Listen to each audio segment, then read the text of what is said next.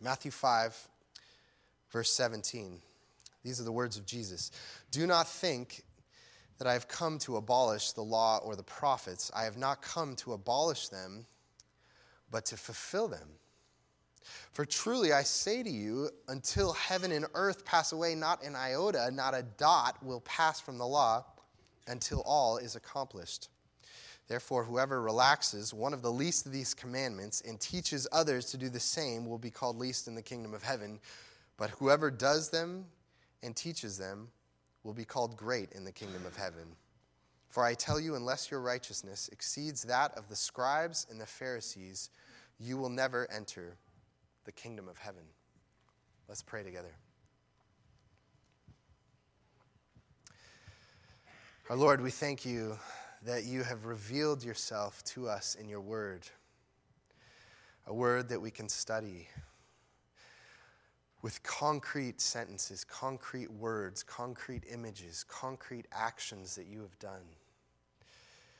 So that um, even though in many ways you are mysterious to us, in many ways you're not mysterious because you have shown us who you are uh, in the pages of Scripture and especially in the person of Jesus.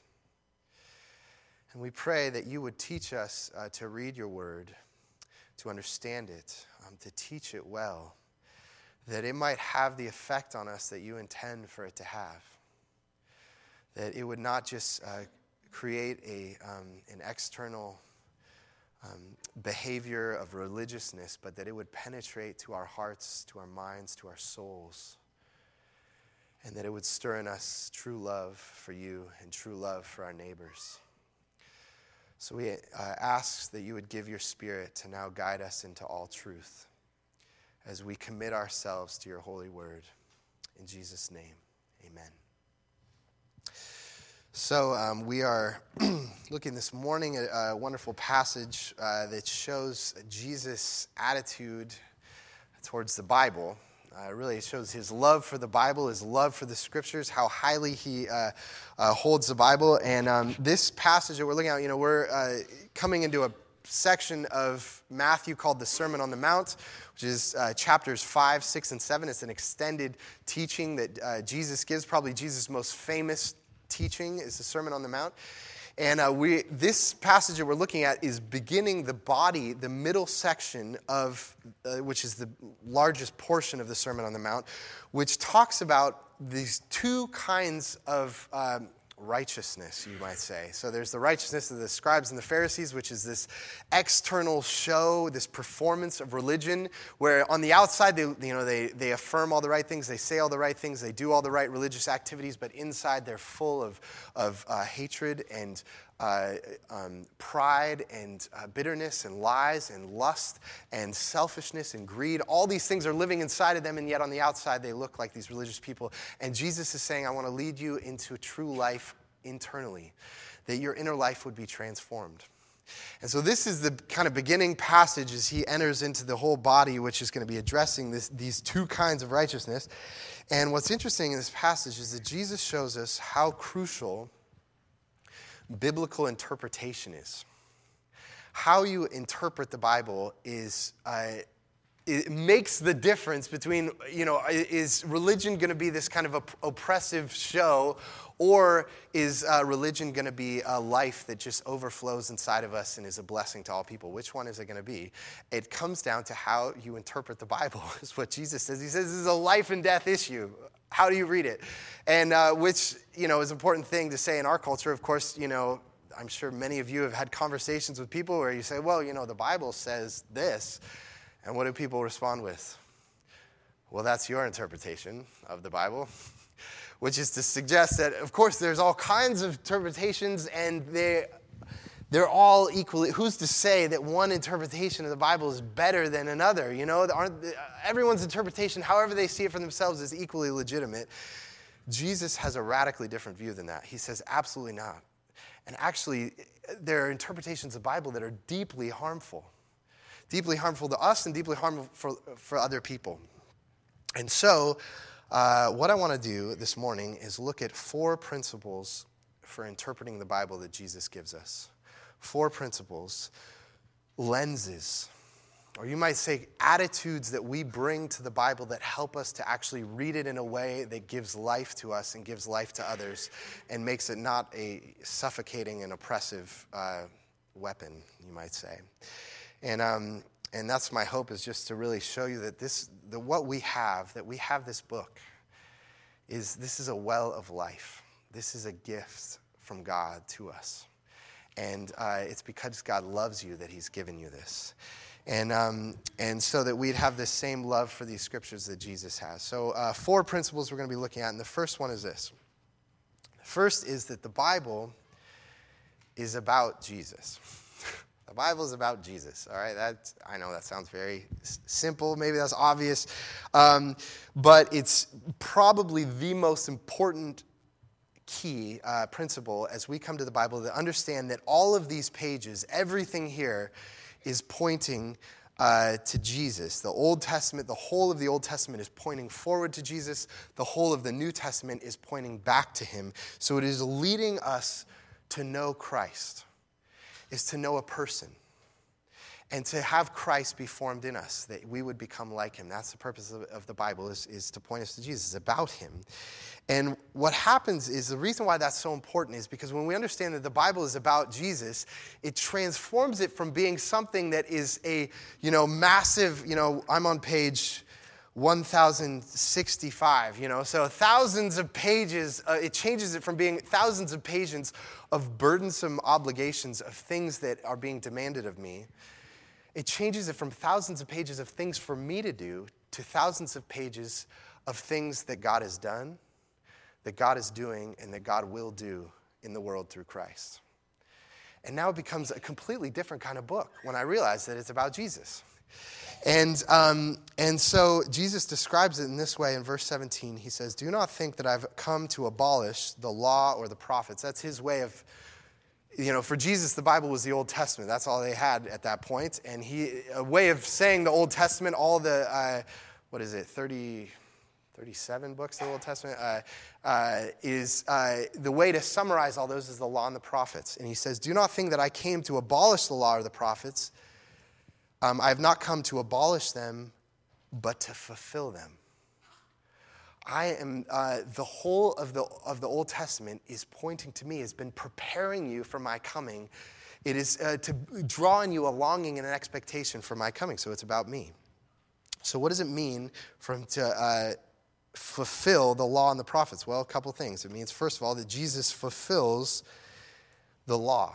So how is Jesus, how is the whole Bible about Jesus? Well, first of all, Jesus fulfills the law. And, you know, what do I mean by that? You know, the law, there is there are large portions of the Old Testament that are devoted to, to commandments that, that God has given to Israel of things that they're supposed to do. So, um, and Jesus fulfills those things. So, some of the commands, on the one hand, there are these commands that you might call the ceremonial laws. The ceremonial laws, you know, if you read through Exodus, you read through Leviticus, you're going to find all kinds of things about doing sacrifices. That, you know, when Israel, if they were to come into God's presence, you know, they're sinners, and so they would bring, uh, you know, a lamb, and uh, the priest would, would lay his, uh, or the worshiper would lay their hand on the, on the lamb, and there was this sense of that their sinfulness was being transferred to the lamb, and then the lamb was slaughtered, and so the lamb w- was taking the consequences for their sin to make them right with God.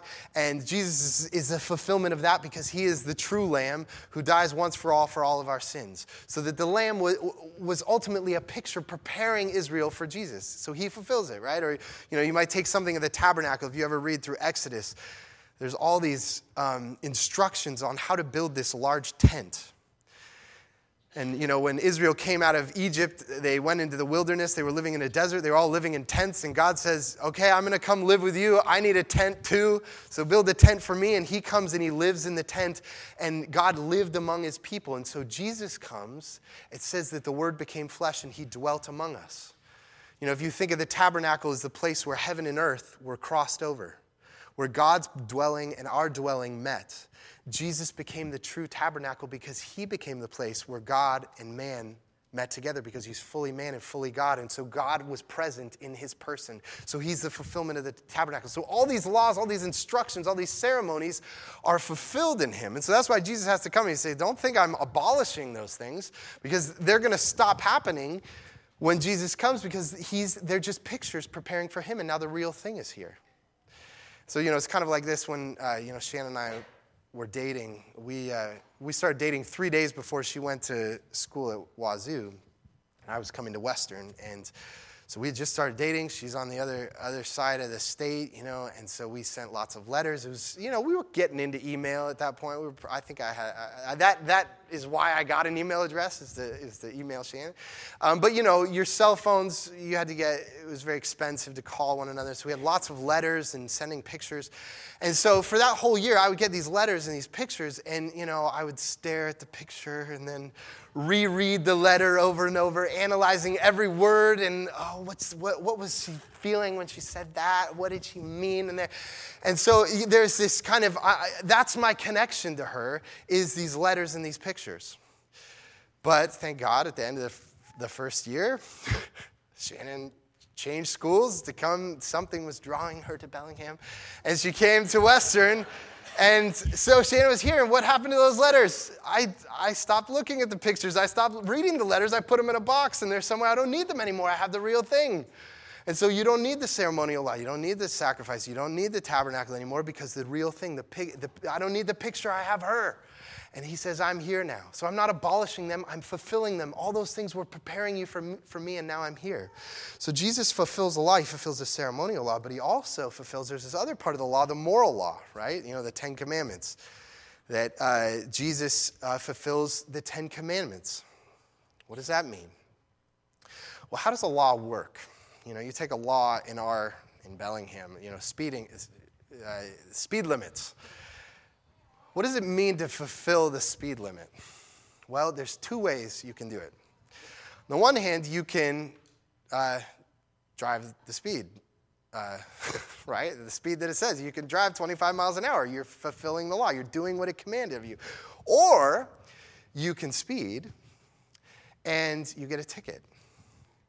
And uh, the law says if you break the law, there is a, there's a consequence that needs to be paid for that. And so the law, once you pay the ticket, then the law's been satisfied. So you can either drive the speed limit or you can pay the ticket. But in both situations, the law is being satisfied.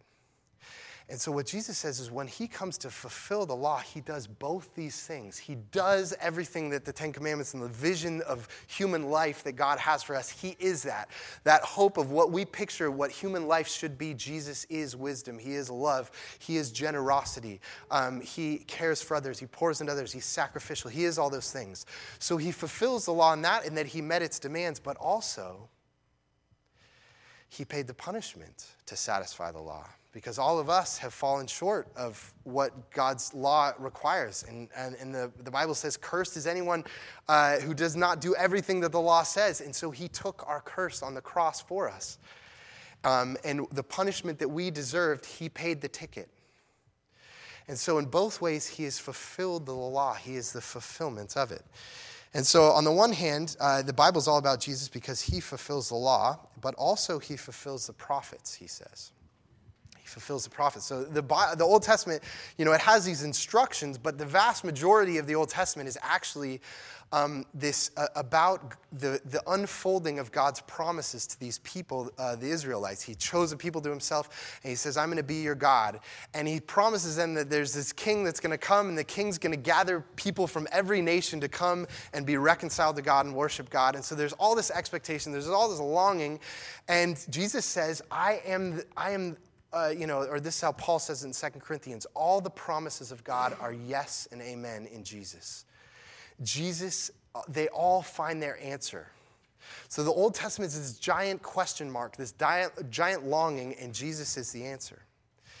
So, you know, we, uh, you know, I, have I've struggled as a parent, you know, in, in having regular times of reading the Bible with my children, my family. We've just recently kind of it's been our habit for me to read just a chapter of the Bible after dinner. And we've been reading through 1 Samuel, and just recently we, uh, we read the story of uh, David and Goliath. And, you know, if you don't know the story, the, uh, David and Goliath is.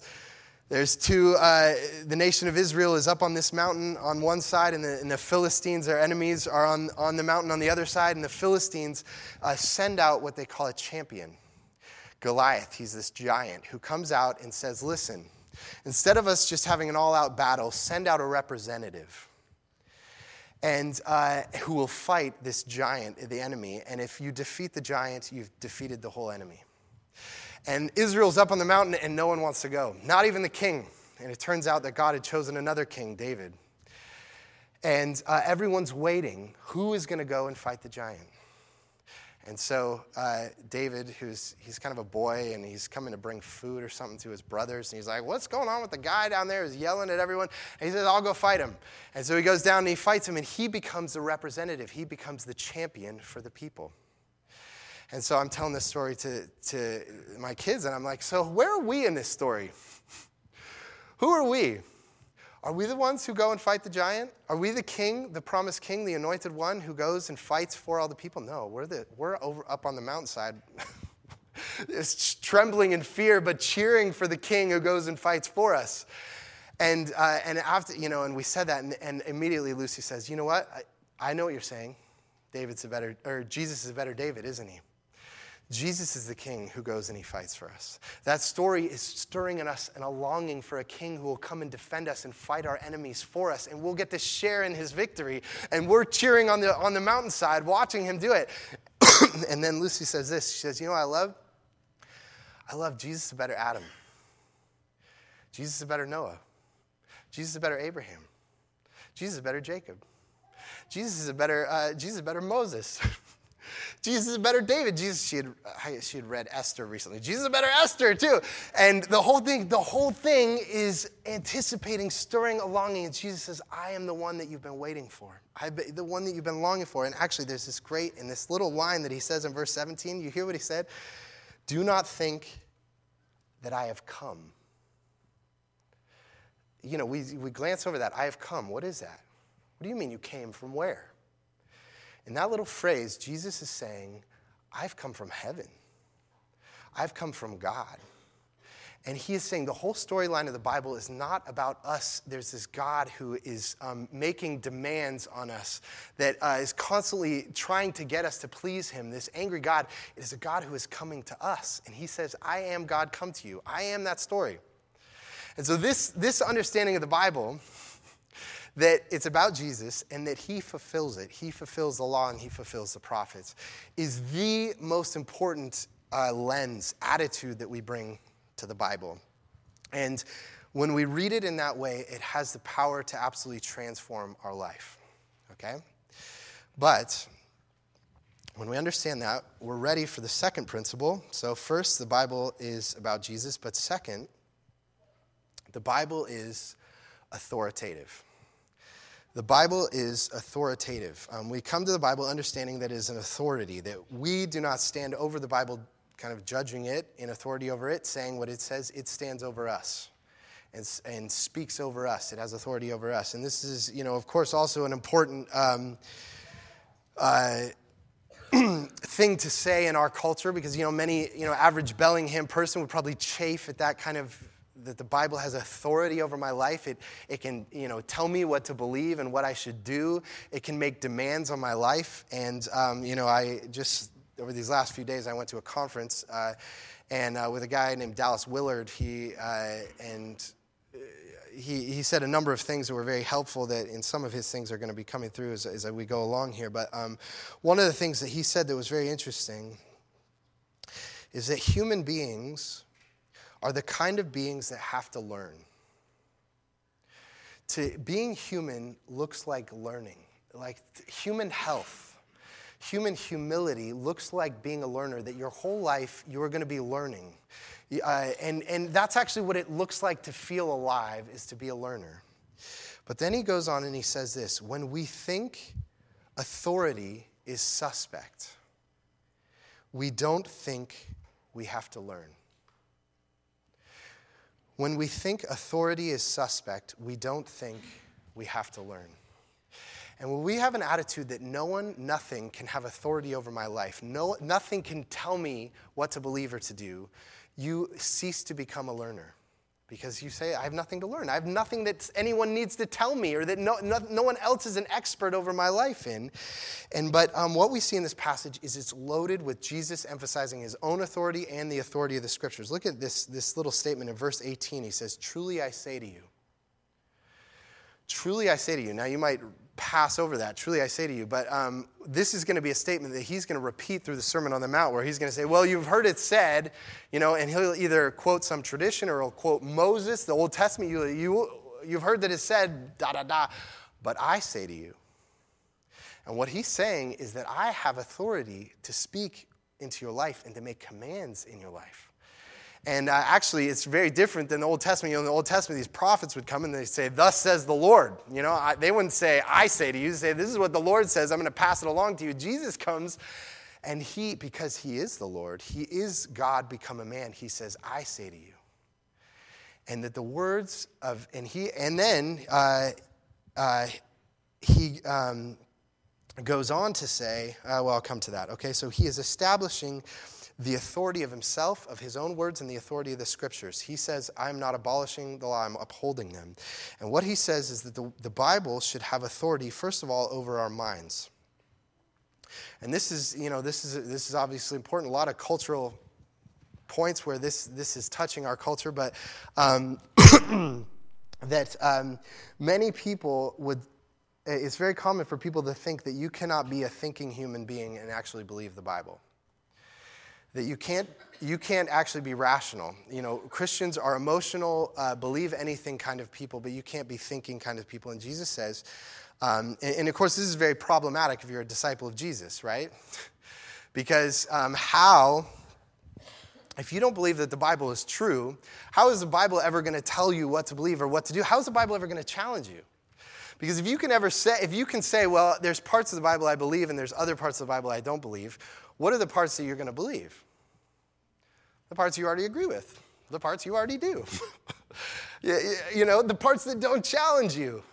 And it's the things that cut most acutely to your sensitivities are going to be the things that you're going to start to say, the Bible's not true on that. And yet, those are the things that you most importantly need to believe the Bible's authority about because that's where you need God to challenge you. That's where God's saying things that you wouldn't have said, you wouldn't have thought, that you weren't expecting. And so, it's crucial as Christians uh, that we see the Bible has that kind of authority. And what we see in Jesus' words here, verse 18, he says, For truly I say to you, until heaven and earth pass away, not an iota, not a dot will pass from the law until all is accomplished. He says, the words of that God gave in the scriptures are more solid. They're, they, they do not move. They're more solid than the earth itself. They're more enduring than the earth itself. They, um, they can't be moved. If you can move mountains, if you can move continents, uh, you can't move the word of God. That's Jesus' view of the scriptures. And I think that, uh, of course, um, uh, presses us with a question that do I believe Jesus? Because most of when we say you can't be a thinking human being and believe the Bible, you realize what we're saying then. Jesus is not a thinking human being. My professor at Western is a better thinker than Jesus, whose words have endured 2,000 years and have transformed cultures. But the words of my professor are stronger than his words. I'm not inclined to believe that. I'm inclined to believe that Jesus is smart. and if he can believe these words, if he can trust in them, I can trust in them too. And I'll just tell you, you know, just, just as a point of encouragement, look at the Bible. The Bible was written over 1,500 years by 40 different authors, three different languages, multiple uh, cultures, multiple continents it was written in. And yet, somehow, these 40 different authors, over in different generations, different centuries, somehow managed to write a unified, coherent story that makes sense, that all ties together. They don't contradict one another. It's, it's, if, it's because God has been orchestrating and, and overseeing the whole thing. And that's what you see with Jesus here, is that he doesn't just believe that the, the Bible has good, true principles about it, but what does he say? Not an iota not a dot will pass from the law until it's accomplished. Every word has been carefully guided by the inspiration of the Holy Spirit. This is called verbal plenary inspiration. That God has been guiding by His Spirit. Actually, you know, the iota, the iota is the smallest Greek letter. Even those little letters, even the little, you know, dotting the I's, the crossing the T's, God has been guiding and orchestrating all those things. And so as you read the Bible, you can actually you can meditate on those, you can trust them and know that this is an authority, and I'm I'm listening to the words of God.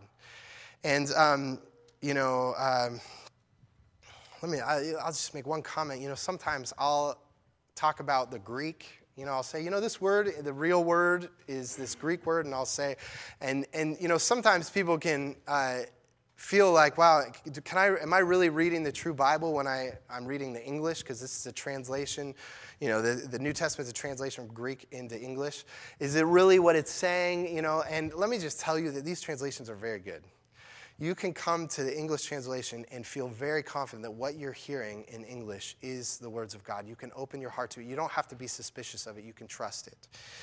But um, Jesus has a very high uh, view that these words should have authority over our intellect and our mind, and you can be a rational thinking human being and believe that.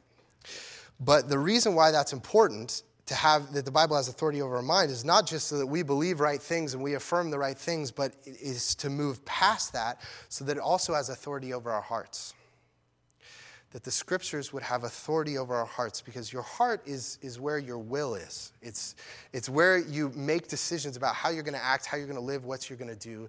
And that Jesus is saying is that it should have authority um, of, of what we do. We should heed what it commands, right? You look in that next verse there in, uh, uh, what is that, verse uh, 19.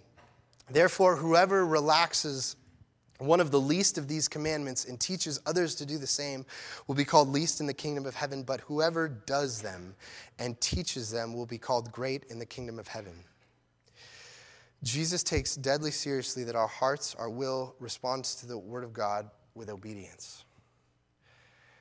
That it has authority over our lives to do what we to do what it says. And, um, you know, I put a, a, quote for you on page three of your bulletin from C.S. Lewis. C.S. Lewis is a book called Experiment in Criticism that he wrote late in life. It's actually about, not about reading the Bible, but about uh, observing art. You know, whether you're reading a, a literature, whether you're listening to music, or you're looking at a painting, that's what he's talking about, this picture. And he describes how, if you're going to really understand something, he describes the kind of disposition you should have towards it as you approach it. And this is what he says. We must not let loose our own subjectivity upon the pictures and make them its vehicle. So, if you're looking at a painting or something, you, you must not just let loose your subject, subjectivity. We must begin by laying aside as completely as we can all our own preconceptions, interests, and associations. We must make room for Botticelli's uh, Mars and Venus by emptying out our own we must use our eyes. We must look and go on looking till we have certainly seen exactly what is there. We sit down before the picture in order to have something done to us, not that we may do things with it. You see that? That's what we do with the scriptures. We sit down to the scriptures not so we can inject our ideas into the scriptures, but for it to do something to us. The first demand any work of art makes upon us is surrender. Look, listen, receive, get yourself out of the way. If that's true for our work, how much more as we come to the authority of Scripture? The first demand that Scripture makes upon us is surrender to its authority. Okay? So, wow, I'm only through two points of four. So, we got a lot to say about this, I guess. All right? So, two principles. The Bible's about Jesus. The Bible is authoritative. The third principle is this the Bible should be taught. The Bible should be taught to us. And what Jesus uh, uh, acknowledges here is that we are going to, uh, to come to an understanding of the scriptures through teachers, right? That's what he says, verse 19, to read that again. But whoever relaxes one of the least of these commandments and teaches others to do the same will be called least in the kingdom of heaven. But whoever does, does them and teaches them will be called great in the kingdom of heaven. So he understands that the way that we're going to come to understand the Bible is someone's going to teach us, someone's going to open it to us and explain it to us, right? And so that's why, you know, Jesus has given teachers to the church. And, you know, that's uh, uh, like for me, I, God's called me to be a teacher in the church. And that's why, partly when I became a Christian, um, God gave me a fascination with His Word. And I just studied it and I read it and I wanted to understand it. And I was 16 years old. And it turns out that what He was doing in me was He was preparing me because he, he, he had a calling that, um, that I would teach in the church. And he does that um, with people, gives them special gifts to understand and to be able to open the scriptures. And we need that. I need that. I, it's not just that I that I'm opening the scriptures to you. I need I read books about the Bible, and I need people to understand the scriptures to me. And um, and so what that means is that we need to surround ourselves with teachers who are explaining and opening to make sense of the Bible to us.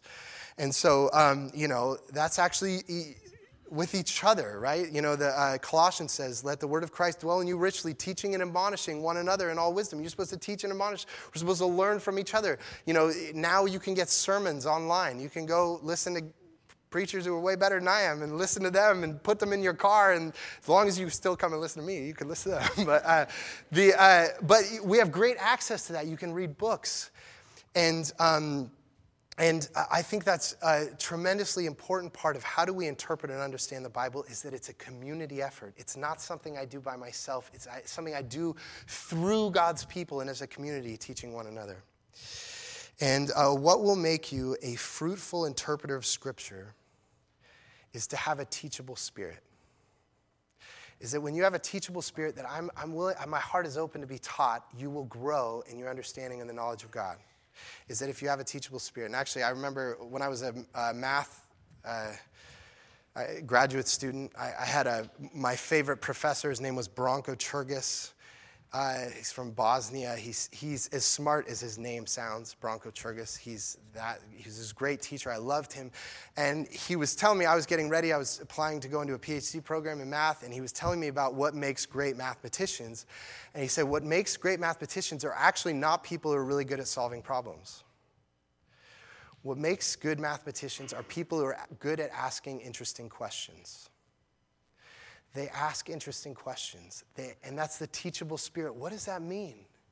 And so, for us to become a community that has that spirit of what does that mean? You know, after church, I say something that rubbed you wrong or hit you wrong or it didn't make sense, and you're sitting out there having a donut, ask the person, Did you hear what he said about that? What did that mean? And, and try to have that dialogue. And, and I want to learn. Who can I learn from? Who can say something I haven't heard before? And um, this is a key to interpreting and understanding the Bible well is that we're teachable and that we have teachers. But Jesus gives a couple warnings, okay? A couple warnings. First warning is while Jesus says we need to be taught, he insists that we need to be uh, that we be taught correctly. He insists that we be taught correctly. Look at verse 19. I've already read this a couple times, but therefore, whoever relaxes one of the least of these commandments and teaches others to do the same will be called least in the kingdom of heaven. Jesus says teachers had better not mess with what God is trying to communicate in his scriptures. Um, change them, relax them. They, uh, there is, uh, and um, you know, many people say, you know, why do we nit, why nitpick about theology. You know, Christians have all these divisions among one another, and, and um, why, why are we being, you know, can't we just all love Jesus and get along? And uh, of course, this is a big challenge because Jesus says, yeah, we do need to love one another and get along. And yet, he also says, every iota, every dot is the inspired word of God, and, and you, sh- you should take every word deeply carefully. You should have a fascination with what God's word really says, and we shouldn't play with it. And um, and I'll just tell you that for me personally, I because that kind of frightens me that I, am teaching you the Bible every week, and I, I better not say anything wrong.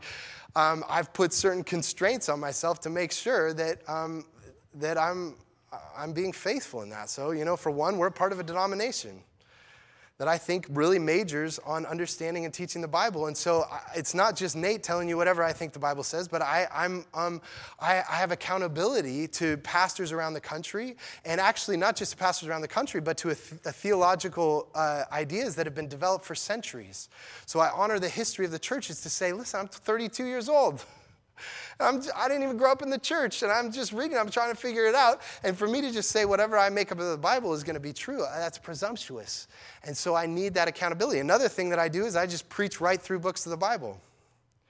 I don't skip a word because I, my temptation would be well this they're not going to want to hear this we'll skip over that come to something that everyone will like nate for saying and so i say i'm not going to skip everything i give these constraints because uh, Jesus insists that we be taught correctly. And so I need constraints on us. And so, of course, this means that throughout your life, gonna, there's going to be some diligence of seeking out good teachers Who are your teachers? Who are you listening to? And are they people that you should listen that that are healthy to listen to? But the other part of that of how do I know someone's a good teacher? You know, some of that is thinking through what they say, but Jesus says something else here. The way you should look for a good teacher is Jesus insists that we be taught by example. Jesus insists that we not just be taught correctly, but be taught by example. You hear those words at the end of verse 19, but whoever does and teaches them will be called great in the kingdom of heaven. We, don't, we shouldn't respect a teacher who affirms right things. That's what the Pharisees did, and yet it hasn't transformed and impacted their life. Has the gospel transformed who they are? Has it come into them? It, it, it, that's one of the biggest things that we're looking at of our teachers. And of course, that's a tremendously important for me of, of, of that, um, that what I'm teaching, all these things are things that I say to myself before I say them to any of you. And, uh, and um, actually, I was talking with Johnny Pools in our church. Uh, he's, he's a director of FCA, does, you know, vocational ministry. And he was saying a similar thing yesterday. He said, you know, I really try not to minister out of leftovers, left, you know, leftovers from yesterday, which meant I shouldn't be ministering to people because, you know, five years ago I was really walking with Jesus and I love Jesus. And I'm kind of um, still uh, drawing on that, what happened five years ago. He said, I need to minister out of that I'm walking with Christ. I know Christ. I'm enthralled with Christ now. God is ministering to me. God is changing me now, and that's how I can teach others because I'm an example uh, that God is doing to me what I'm saying I'm hoping that He would do to others. And so, this is one of the big things um, that we're looking for, and this uh, leads to probably the most important aspect of interpreting the Bible is the goal. Because these last two points, right, these are kind of dangerous, right? The last two principles were that the Bible is authoritative and the Bible needs to be taught. And, uh, you know, probably the average person in Bellingham uh, would, would hear that, and uh, that would raise deep suspicions to them. I see what you're saying. You got this authoritative book that no one's allowed to question, and you got the authoritative teacher who's going to sit and interpret that, that book for everyone and tell them what they should think and what they should do and what they should believe. And I, I see what you want me to do. But if I do that, if I come in there and, uh, and you and lay on me this authoritative teaching, it's just going to create this show in my life. I'm just going to, I'm going to put on a performance, this religious performance to do, uh, do what my pastor, what the Bible says to, to want me to do, even though it's not what my insides want. It's not what my desires are. It's going to make me a liar. That if I come in and I live under authoritative teaching, and, uh, then it's going to make me a liar. It's just going to put on a show of, of trying to please God, and yet it will be completely inconsistent with what's inside of me. There's no way I'm going to let you do that. And actually, Friedrich Nietzsche uh, says something very similar one, he says, one is most dishonest with one's God. He is not allowed to sin. One is most dishonest with one's God because one is not allowed to sin. Nietzsche says, whenever you have authoritative teachers, you always create hypocrisy. You always create a division where you have this inner life of these desires of things that you want to do, and then you have this external show of religion. It turns out that Jesus agrees with Nietzsche, even though he doesn't agree with him on anything else, but he agrees with him on this point that God does not want us to have a divided life of an external show, but uh, internally we're a different person. He wants them united. And that actually that's one of the main things Jesus is doing in the Sermon on the Mount is to bring these two lives together. And this is the final principle of interpreting the Bible is that the Bible is life. The Bible is life to us. Look at verse 20. For I tell you, unless your righteousness exceeds that of the scribes and Pharisees, you will never enter the kingdom of heaven. And uh, there's really a lot I can say about this, but um, let me just say that what Jesus is saying about the scribes and the Pharisees, these are all people who affirm the right things, they say the right doctrine, and they do all kinds of religious deeds. And he says that their whole religious life is absolutely useless. It is a waste. And actually, more than a waste, he'll go on to say it's actually wicked. Their religiousness is wicked because they are exactly what Nietzsche says they are dishonest with their God. What they show on the outside is not who they are on the inside, and they are being dishonest with the, their God. And the reason they're dishonest with their God is because they think that they're not allowed to be sinners. And since they're not allowed to be sinners, they have to be dishonest with God. And so Calvin says uh, in his commentary on this, he says, by confining the law of God to outward duties only, the Pharisees and scribes trained their disciples like apes to hypocrisy. They were teaching them to have a divided life, a separated life. And if you have a separated life, that your inner life and your outer life are different, that is the beginning of death. There's nothing more miserable than to have to be in, in that situation. And so, what Jesus says is the purpose of the Bible is supposed to be our life. His whole project is to reconcile and renovate our inner life to God so that Christ would be formed in us, inside of us. And um, I know that for many of you, in your inner life, there's a racing. There's racing thoughts. There's burdensome thoughts. There's thoughts that weigh you down, that disrupt your relationships. And actually, you see that your inner life, and you can't stop it. I can't stop the thoughts. They just run and they race and they race. And it, I can't, it can't be any different.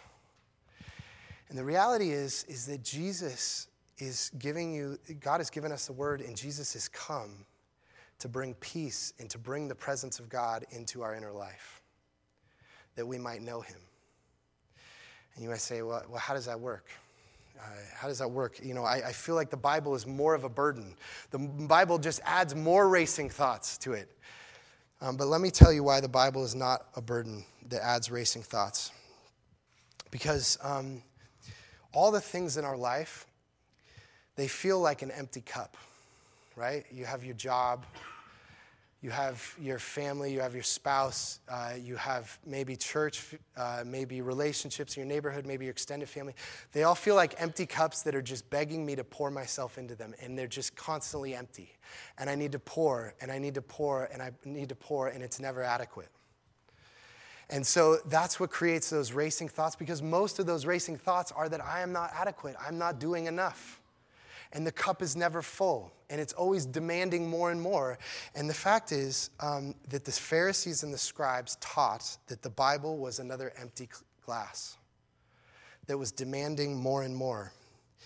And what people in Bellingham, when they hear authority and teacher, is they say that that's what religion is. It's an empty cup that wants to suck my life out and drain everything out of me, and, um, and it will never stop demanding. But what Jesus says is that the Bible is a cup that's full. Listen to these first words again. What I did not come to abolish the law or the prophets. I have, come, I have not come to abolish them, but to fulfill them. The Bible is a cup that has already been filled. It's been filled with Him. It's not an empty cup making more demands on your life. It's the cup that's overflowing with the presence of God, the promises of God, the grace of God, the love of God. And if you don't have the Word of God in your life, you're living by your own effort. Bible reading is not living in your own effort. Living without the Bible is living in your own effort because this is the place that has the overflowing cup. This is the only overflowing cup. Every other cup is empty and asking you to pour into it and demand, demanding of you, but this is a full cup. And Jesus wants you to come and to be transformed and to know that everything that's in here is filled with Him and it's brimming over. As the, as the psalmist says, My cup is overflowing. So, would we be a community that lives under this word and gets life from it? And would it transform our inner lives? Let's pray together. Our Lord, teach us how to read the Bible, that it would not be oppressive to us, it would not be a weight to us, but it would be life, refreshment, cleansing to us. And I pray as uh, my brothers and sisters here open your word and maybe make new attempts to study your word that your spirit would be with them and that you would be with them, that you would teach them, that you would open up the iotas and the dots, even the little words that would come alive to them and would be fresh to them. And that uh, your presence, your love, your grace, your promises uh, would give peace to the racing thoughts of their inner life. I pray this in Jesus' name.